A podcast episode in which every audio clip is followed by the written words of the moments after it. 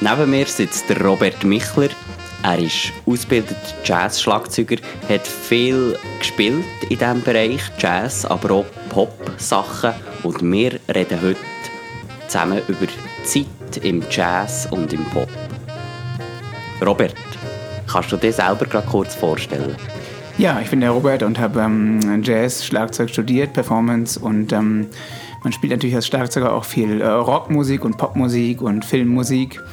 Und ich fand es im äh, Jazz, was eigentlich meine ähm, Lieblingsdisziplin war, immer so ähm, ja, auffallend und auch angenehm, dass man sich ähm, gerade in dem Jazz der 50er und 60er Jahre sehr viel Zeit nimmt für die Improvisation. Das kann für den Hörer durchaus auch herausfordernd sein. Aber man hat einfach äh, lange Stücke von teilweise 10, 15, vielleicht sogar 20 Minuten, weil die Musik einfach die Zeit gebraucht hat, bis man ähm, ja, sich gefunden hat und in der Band äh, gespielt hat, was gesucht wurde.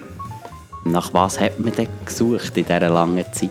Ja, das ist eine berechtigte Frage. Ähm, ich denke, in einer Jazzband und vor allen Dingen auch in einer Free Jazzband, wo man sehr auf Interaktion und äh, auch Zuhören und Agieren angewiesen ist, ähm, geht es darum, eine Einheit zu finden. Also ähm, ja, einen Moment oder auch eine Zeitspanne, wo man sich zusammen gefunden hat vom, von der Textur her, vom Groove, von, der, von, dem, von dem Flow der Musik.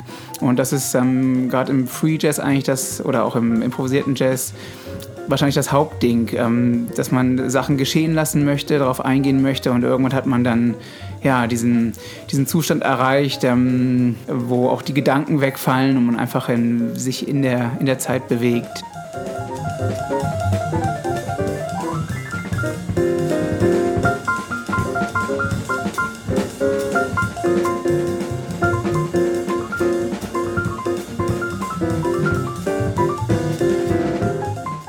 Denke, man nimmt ähm, die Zeit vor allen Dingen intensiver wahr, wenn man keine äußeren ja, ähm, ich sag mal, Bedingungen hat im Sinne von Vorgaben, sondern das, was passiert, auf das geht man ein mit dem, was man ist und was man kann und da denkt man auch nicht mehr drüber nach. Das ist eigentlich, finde ich, das Wichtigste, dass man ja, auf eine intuitive Ebene geht beim Spielen, beim Improvisieren zumindest.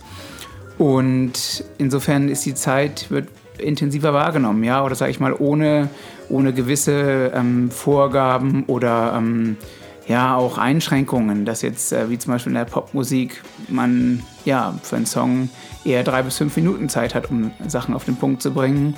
Da unterscheidet sich der Jazz vom Pop und Rock doch deutlich. Also in der Popmusik war es so, dass man ähm, doch spätestens seit dem Funk und Soul den, den Groove eigentlich als, als äh, ganz wichtige Komponente hatte. Im Jazz wäre es eher der Swing oder auch äh, eine Texture, eine Textur, ein, ein, Puls. Also der Rhythmus ist auch sehr, sehr wichtig.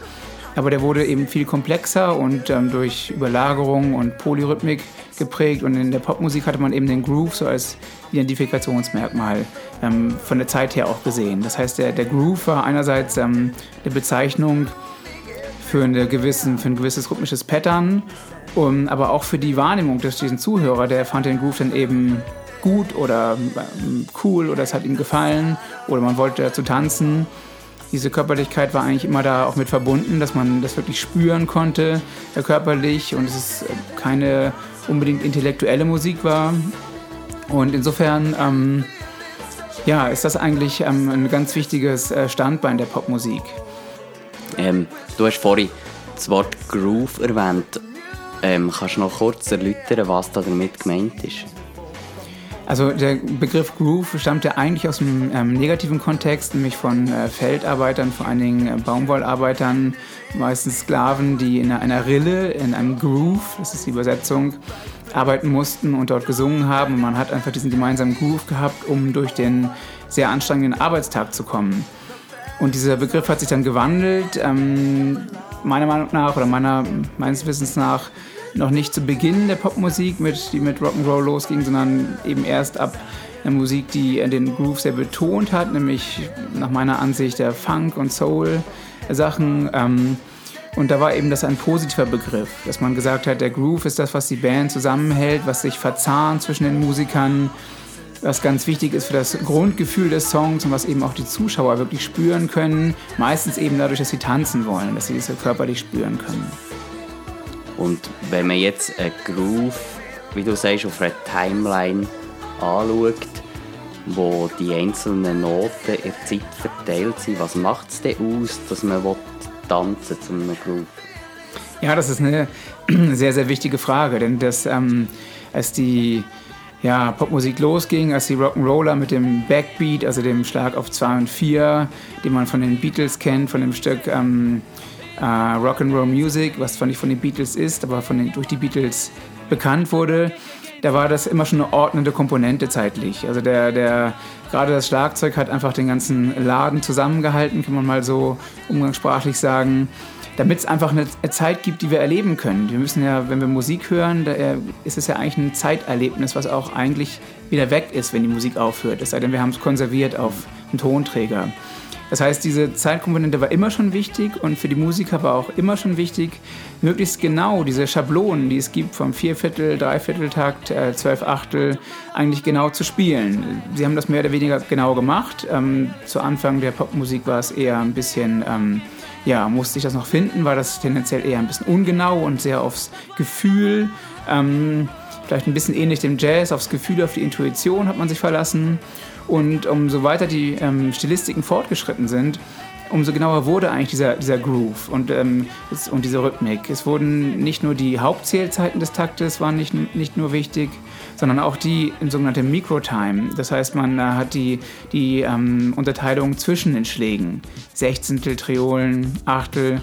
Und die wurden eigentlich immer genauer ausgespielt, auch betont, akzentuiert. Sogenannte Synkopen würde man das in der klassischen Musiksprache nennen. Und ähm, im Pop sagt man eher Beats und Offbeats. Und die wurden immer genauer ausgespielt. Und ähm, ja, dann kam natürlich irgendwann auch die Technologie, dass man ja, sehen konnte oder korrigieren konnte, dass diese äh, Time, also die Hauptschläge und die Mikrotime, die, die Zwischenschläge, dass die wirklich ganz genau sind. Das ging eigentlich los ähm, vom Bewusstsein her schon, wie gesagt, mit Funk und Soul, wo man versucht hat, wirklich sehr genau zu spielen und es sind auch ganz tolle handwerkliche und musikalisch sehr gut gemachte Grooves, die man aus der Zeit hören kann.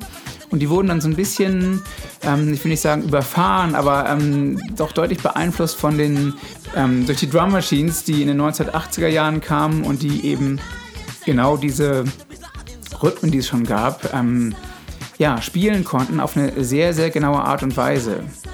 Sie hatten dann nicht nur diese genaue Spielweise, die ja technisch bedingt einfach vom, vom Timing her sehr genau war und auch sehr genauer war als, als äh, das menschliche Spiel, hatten sie zudem noch lustige Sounds, die klar, sollten eigentlich Percussion- und Schlagzeugsounds abbilden, klangen aber sehr, sehr eigenständig. Und insofern wurde die Zeitwahrnehmung, die also sehr wichtig für die Musiker empfunden wurde, nochmal sehr, sehr viel genauer definiert. Mhm. Und was hat das für Auswirkungen gehabt, die, die technischen Weiterentwicklungen auf die Anforderungen an Studiomusiker? Ja, die Spieler haben natürlich gehört, wie diese Maschinen klingen. Und diese Maschinen waren natürlich auch viel, ähm, viel billiger als so ein Schlagzeuger. Sie konnten genauer spielen und vielleicht auch länger spielen den Abend. Also sie klangen nach zwei Stunden noch genauso genau wie zu, zu Beginn eines Sets im Konzert. Und das war natürlich ein Problem, dass ähm, auf einmal viele Schlagzeuger arbeitslos wurden oder zumindest nicht mehr so beliebt waren, seit die Maschinen da waren, die alles vielleicht nicht unbedingt besser, aber ähm, genauer konnten. Ist auch eine Frage des Geschmacks, was man möchte, ob ein Groove jetzt äh, ähm, durch das Zusammenspiel entstehen soll oder ob man wirklich eine ganz unbestechliche Maschine da stehen hat, die einem den Rhythmus vorgibt, wo sich alle daran halten müssen. Das betrifft ja alle in der Band, nicht nur den Schlagzeuger, auch ähm, alle Instrumentalisten. Und insofern war dieser Einfluss schon sehr enorm, dass sie die Spieler, äh, vor allen Dingen die Schlagzeuger, aber auch alle anderen ähm, Musiker in der Band, einfach sich genau nach so einer Maschine zu richten hatten. Ab den 90er Jahren gab es dann nicht nur diese Drum Machines, sondern es kam auch ähm, der, der äh, Heimcomputer, äh, der PC, wo man Musiksoftware hatte und der war natürlich auch in den Studios. Bandmaschinen gab es zwar auch noch, aber es wurde auf einmal digital aufgenommen.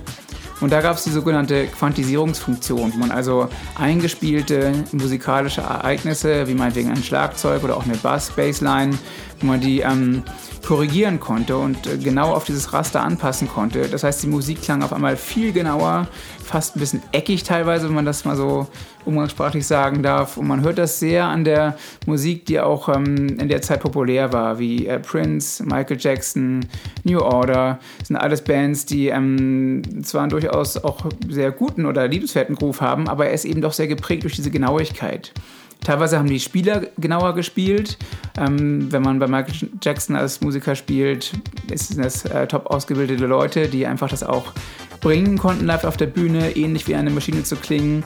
Bei einigen Stücken weiß man es auch gar nicht, ob nun eine Drummaschine spielt bei der Studioproduktion oder ob das ein Schlagzeuger ist oder ein Mischmasch. Ähm, ist also sehr spannend zu gucken in dieser Zeit, wie dieser doch sehr genaue, äh, quantisierte Groove wie der ähm, sehr gut in den 80ern bis in die 90er Jahre zu hören ist. Also in den 80er Jahren hört man dann einfach sehr schön ähm, ja, diesen, diese neue Ästhetik im Groove, diese neue, ähm, genauere Zeitwahrnehmung, die auch von vielen Leuten abgelehnt wurde. Also, dass man gesagt hat, wir wollen, wir wollen, dass es leicht ungenau klingt oder nicht ungenau, sondern menschlich, dass es zusammen sich bewegt, die, wie man durch die Zeit kommt.